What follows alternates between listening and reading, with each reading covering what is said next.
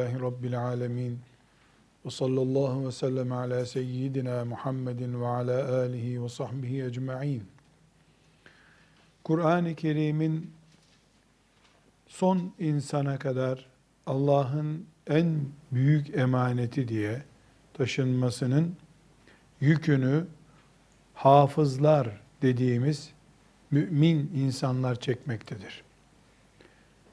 Hafızlar Kur'an-ı Kerim'i insan üzerinden kıyamete kadar canlı tutmanın, Allah'ın emanetini muhafaza etmenin belgeleridirler. Ne kadar hafız varsa ümmeti Muhammed'in de o kadar emanete sahip çıkışı var demektir. Bir olayı pek çok Müslüman çok iyi bilir. Hani Resulullah sallallahu aleyhi ve sellem Efendimiz'den sonra Arap Yarımadası'nda özellikle bir dinden çıkma hareketi olmuştu. Buna İslam tarihinde irtidat, dinden çıkma deniyor. İslam'ı tam öğrenemeden işte duyma kulaktan duyma ile Müslüman olanlardan bir bölümü çıktılar, örgütlendiler ve İslam'a karşı büyük bir savaş başlattılar. Müminlerin halifesi Ebu Bekir radıyallahu anh, Halid bin Velid'in başını çektiği çok büyük bir ordu ile bu e, harekatı yani ümmetin içinden irtidat ederek, dinden çıkarak İslam'ı içinden çökertme harekatını Allah'ın yardımıyla bitirdi. Yani İslam bir tehlike görmedi ama bilhassa Yemame bölgesinde yani e, Müseylemetül Kezzab denen bir sahtekar yalancı kendisinin de peygamber olduğunu iddia eden bir süreç başlattı. Çok ciddi bir e, yalancı peygamber dalgası oldu. O esnada e, ashab-ı kiramın ve ashabın çocuklarının içinde bulunduğu çok büyük bir e, şehit kafilesi ortaya çıktı. Yani çok şehit verdi Müslümanlar. E, bu e, Yemen'deki söz konusu savaşta yüzlerce, binlerce mümin şehit oldu. Bu şehitler arasında Kur'an-ı Kerim'i o dönemde e, ezber bilen hafızlar da vardı. E, Ömer bin Hattab radıyallahu anh bu işten ciddi bir şekilde endişelendi. E, Ebu Bekir radıyallahu anh'a geldi. Hafızlar hep şehit oldu dedi. Hafızlar şehit oldu. Bizim acilen bir tedbir almamız lazım dedi. Şimdi buradan bir alıntı yapmak istiyoruz. Ortada İslam'ı e, silahla yıkmaya çalışan bir hareket var. İslam dinini içinden çökertmek istiyor, silahla saldırıyor. Birisi çıkmış ben de peygamberim demiş. E, ona karşı bir savaş yapılıyor. E, kuzeyden de e, Bizans, Roma sıkıştırmaya başlamış. E, daha doğuda İran İslam'ı sıkıştırıyor. E, güneyde de Arap Yarımadası'nda da iç fitneler, kargaşalar başlamış. Yani Efendimiz sallallahu aleyhi ve sellem'den sonra böyle bir kaos ortamı Ebu Bekir radıyallahu anh'ın da hilafetinin ilk ayında böyle bir orman yangını gibi e, yani yazın orman yangınları oluyor ya onun gibi bir yangın gibi her yerden bir fitne çıktı. Mekke, Taif, Medine. Bu üç yerde fitne olmadı. Yani dinden çıkış fitne. Mekke, Taif, Medine'nin dışında e, yeni Müslüman olmuş yerlerde ya topluca isyanlar yapıldı ya da ağırlıklı, nüfusun ağırlıklı bölümünün katıldığı isyanlar yapıldı. Çok büyük bir fitne yani böyle e, vahşetini, ürkütücülüğünü anlatmak çok zor bunun. Hatta e, Ebu Bekir radıyallahu anh'ın e, meşhur bir sözü vardır. O sözden o günkü bu vahşetin ne kadar ağır olduğu, iç isyanın ve orman yangını gibi her tarafı kuşatan bu ateşin ne kadar büyük olduğunu anlatmak bakımından e, önemli bir örnek. Diyor ki hani çok ordu saldın sağa sola, oraya bir ordu, oraya bir ordu. Ebu Bekir radıyallahu anh'ın hilafet dönemi yani Resulullah sallallahu aleyhi ve sellem'den sonra iki yıl iki ay kadar bir yani 26 ay kaldı hilafet görevinde. 14 ayrı bölgede savaş yapıldı. Bu demektir ki hemen hemen her iki ayda bir bir savaş bitirilmiş. Şimdiki gibi öyle füze göndererek yapılmıyor savaş tabi. Ordu çıkıyor, bir defa 30 gün, 40 gün yol alıyor. Ondan sonra e, bir ay, 20 gün ne kadarsa savaş yapılıyor. Oradan geliyor, öbür tarafa gidiyor. Arap Yarımadası gibi büyük bir bölge. 14 savaş muhteşem bir şey. Ee, burada o günün ne kadar çetin günler geçirdiğini Allah onlardan razı olsun. Şehitlerine Allah rahmet eylesin ashabın. Ee, yani Ebu Bekir'e çok fazla açıldık ee, dediklerinde diyor ki Medine'de beni kurtlar yiyecek olsa yalnızlıktan yine bu cihat yapılacak diyor.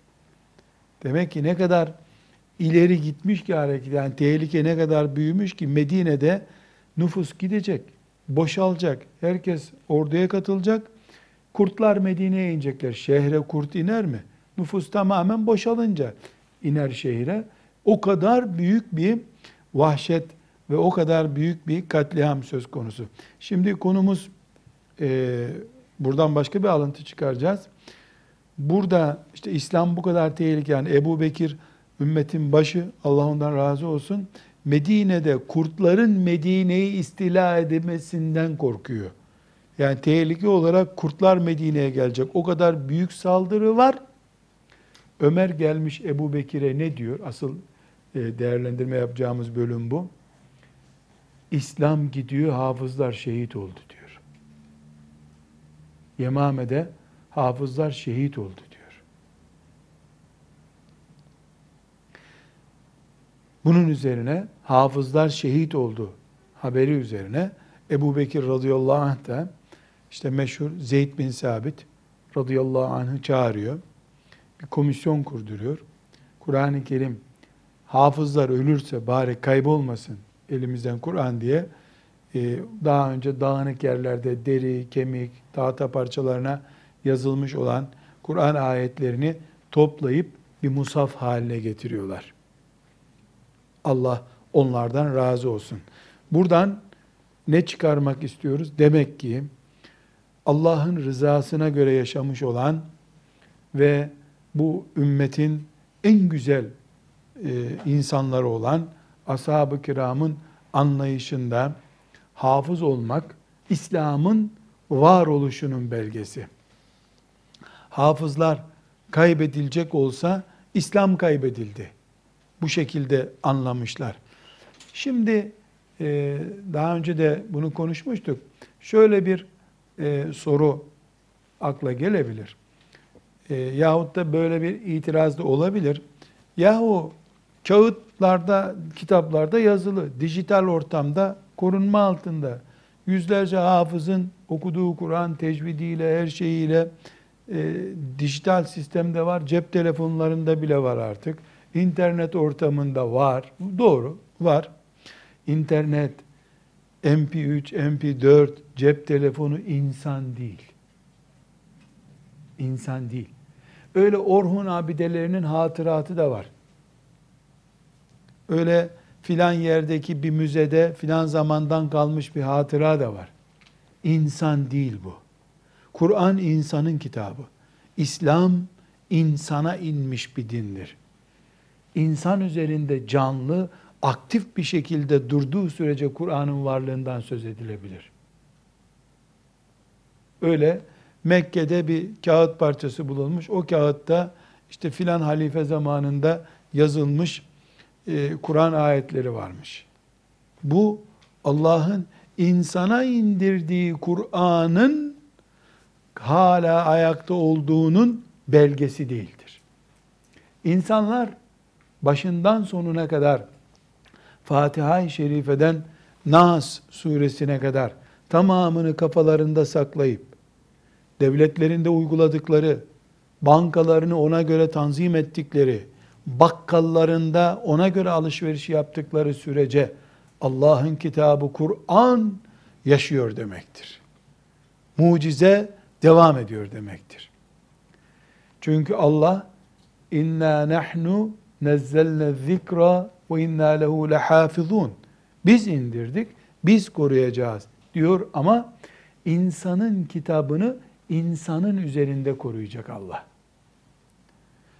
Dijital sisteme, MP4'lere falan gerek yok ki levh-i mahfuzda var zaten. Levh-i mahfuzdan daha iyi sağ, sağlam saklayacak hali yok e, dijital sistemin bunu. Ama insana inmiş bir kitap insan üzerinde canlı olduğu zaman insanlar Allah'ın kitabını gördüklerinde tazim ve tebcil içinde ayağa kalkıyorlarsa, Kur'an'ın okunduğu yerde doğru söyledi Rabbimiz, sadakallahul azim diyebiliyorlarsa, eh İslam bu, Kur'an'ın canlı, mucize olarak kalışının belgesi de bu demektir.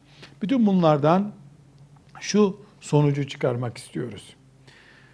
Bir toplum, İslam toplumu, ezanlarıyla namazın ayakta kaldığını belgeler.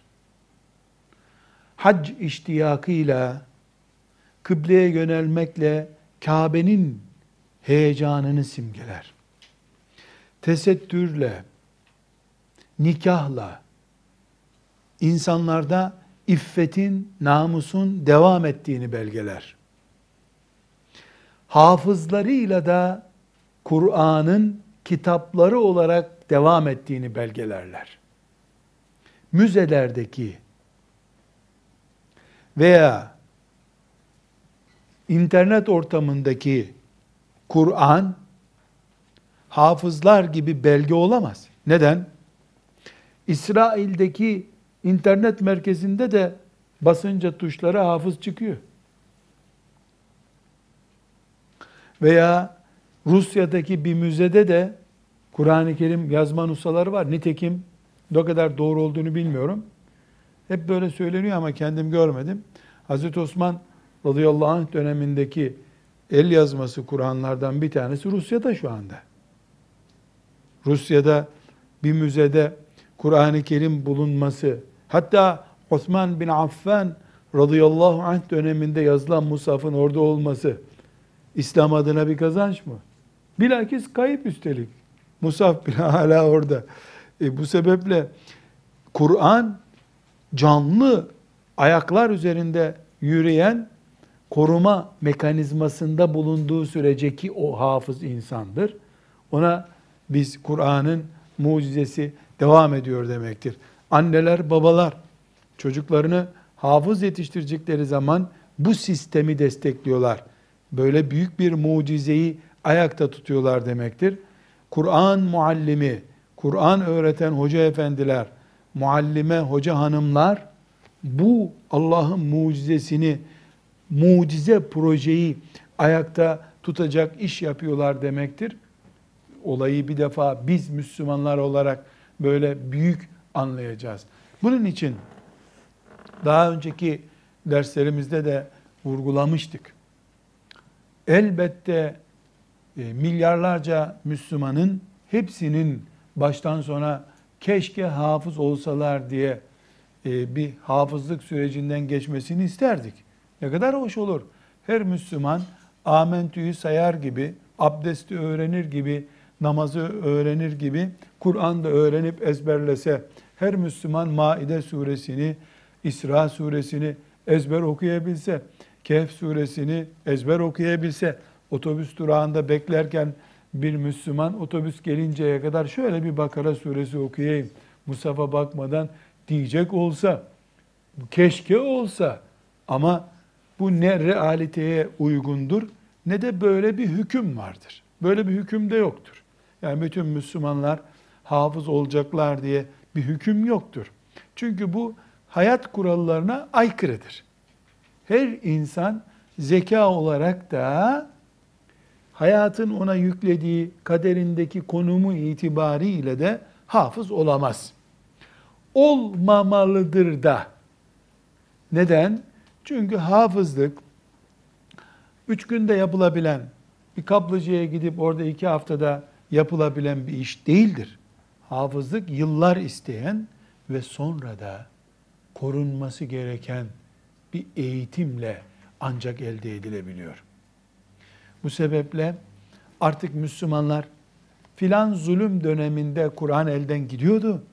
Hiç kimseye Kur'an öğretilmedi. Hemen her Müslüman çocuğunu hafız yapsın dedikleri dönemde değildirler.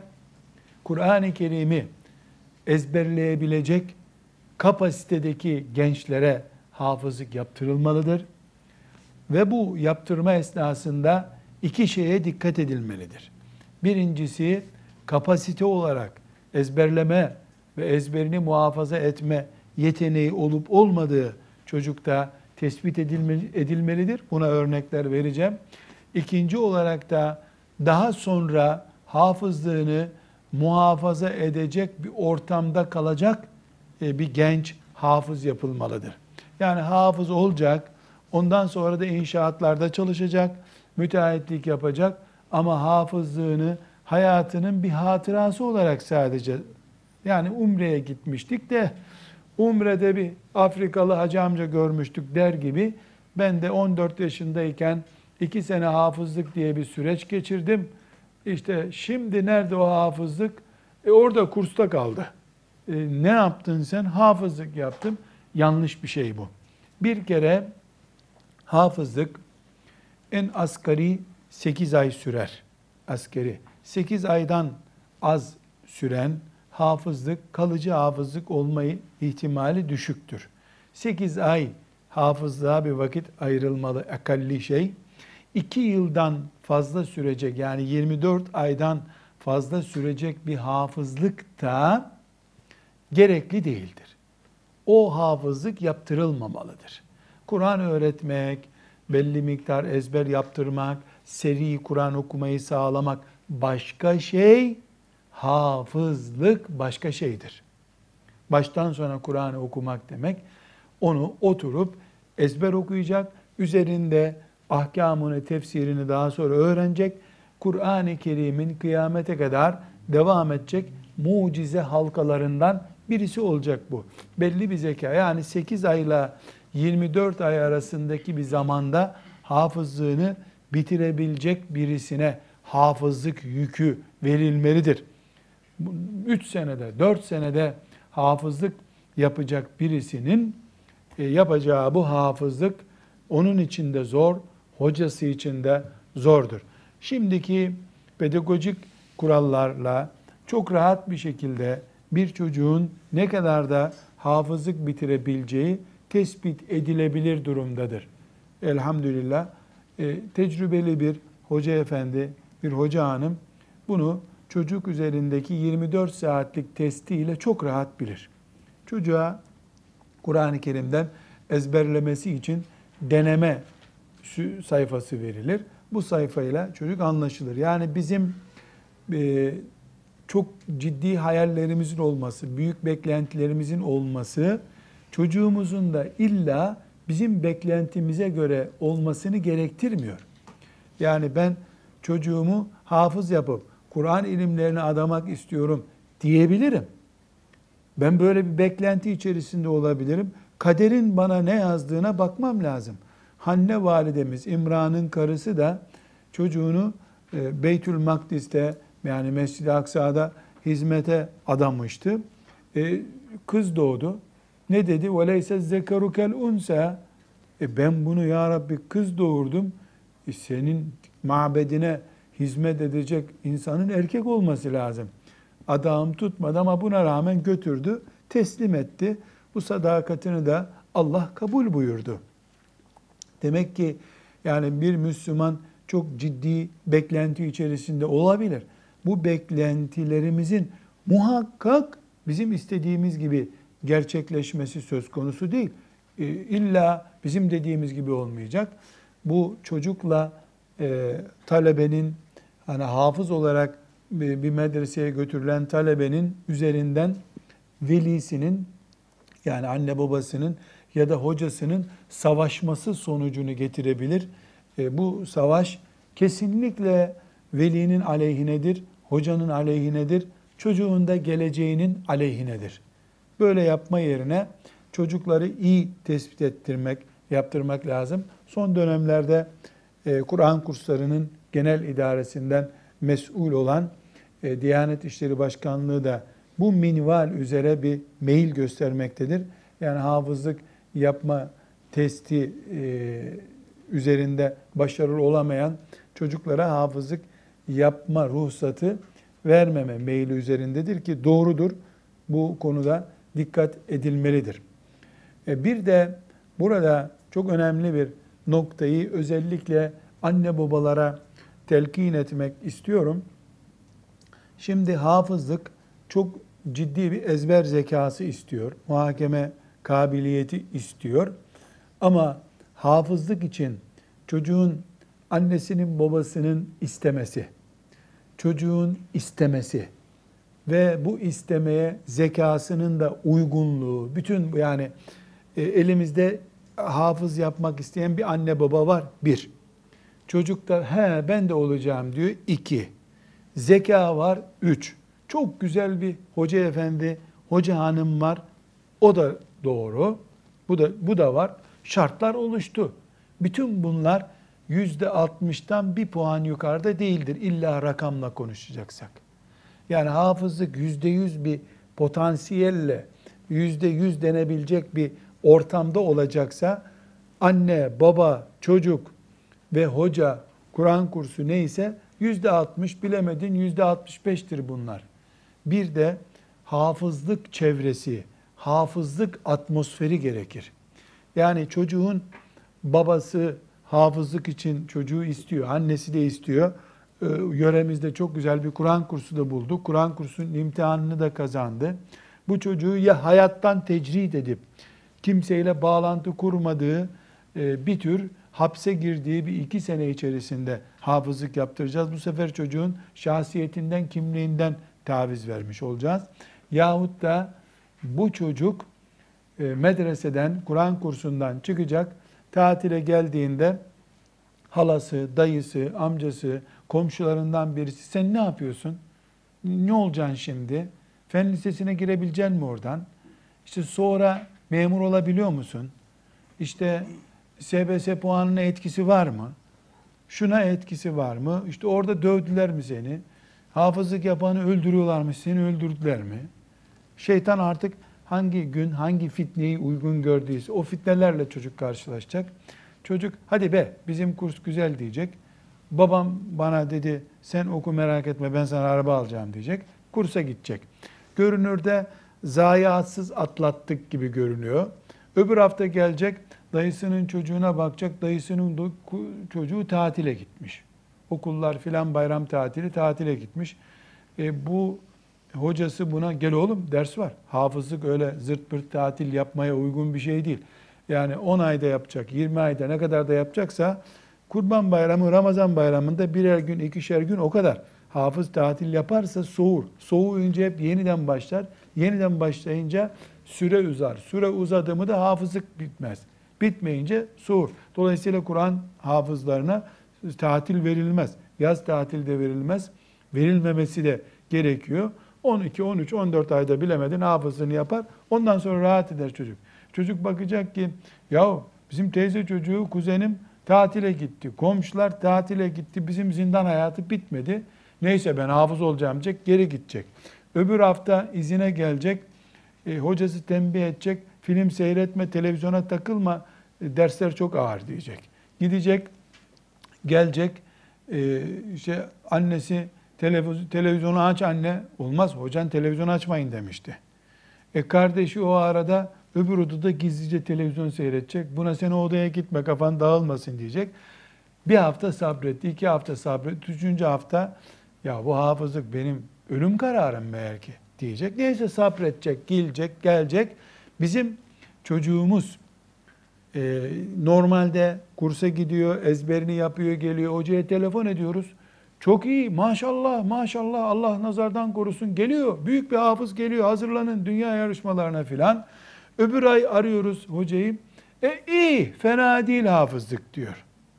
Bir ay sonra arıyorsun. Vallahi çocuk rahatsız herhalde. Bu ara dersleri pek iyi değil diyor. Öbür ay arıyorsun. Gelin alın bu çocuğu. Bu hafız olmayacak diyor. Ya bu çocuğu sağlam verdik. Doğru sağlam verdin. Ama kardeşim kış günü soğuk bir yerde bir fidanı toprağa dikmişsin sen. Soğuktan üşüdü, dondu. Fidan elden gidiyor. Kış günü serada, koruma altında sokağı ısıtacağın ve serayı ısıtacağın, sıcaklık sağlayabileceğin bir yerde e, bir çocuk hafız olabilir. Onun emsali 14 yaşında 10 milyon çocuk var bu memlekette. 10 milyon çocuktan 100 tanesi onun gibi hafızlık yapmıyor. Herkes şu lise bu bilmem ne diye bir putun peşinden gidiyor. Herkes o tarafa gidiyor. Sen zıt tarafa yürütmek istiyorsun. Hafızlık ailede, sokakta, çevrede atmosfer işidir. O ahengi yakalama işidir. Eğer anne baba samimi ise, çocuğun zekası da uygunsa, uygun bir hoca efendi buldularsa evini o mahalleye taşıyacak. Kur'an-ı Kerim'e değer verilen, hafızlığın kıymeti bilinen, her yani böyle bir yüzde yüz herkesin böyle düşündüğü bir yer olmayabilir. Ama hiç olmasın kendi mahallesine göre daha uygun bir yer diye hafızlığı bitene kadar çocuğun gerekiyorsa hicret edecek. Hicret bu zaten işte. Bu fedakarlığı göstereceğiz ki allah Teala da her türlü fedakarlığı yaptığımızı görecek. Bize e, büyük bir mucizenin parçalarından biri olmayı ihsan edecek Allah. Tamam. İstek çok. O yani Ali bin Ebi Talip'ten daha istekli Kur'an'a. Her her türlü e, istek var. Hatta Übey ibn Ka'b'den aşağı olmasına da razı değiliz çocuğun. Fedakarlığa gelince 100 çapta isteğin var. Fedakarlık 10-20. Sadece çocuğu kursa göndermek, hocaya teslim etmek bir fedakarlık değildir. Bu çocuğun yanında yani çocuk üzerindeki emellerin çapı neyse o çapın oranında da fedakarlığımızı ispat etmemiz lazım ki Allah bize yardım etsin. Şunu özellikle vurgulamak gerekiyor. Hafızlık dediğimiz şey Kur'an-ı Kerim'in insan üzerindeki mucizesinin tahakkuk etmesidir. Bu çok büyük bir mucizedir. Bu kadar büyük bir mucizeyi şeytan her şeyin emrinde olduğu bir zamanda ne yapayım madem istediniz size hafızlık bari yaptırın hafızlık bu çocuğu diye salar mı acaba?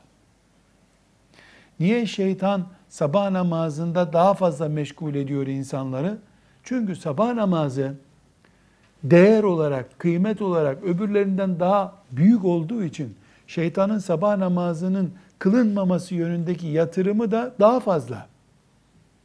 E, hafızlık sıradan bir Kur'an okumak gibi değil. Hafızlık çok büyük bir yatırım. Mucize bu.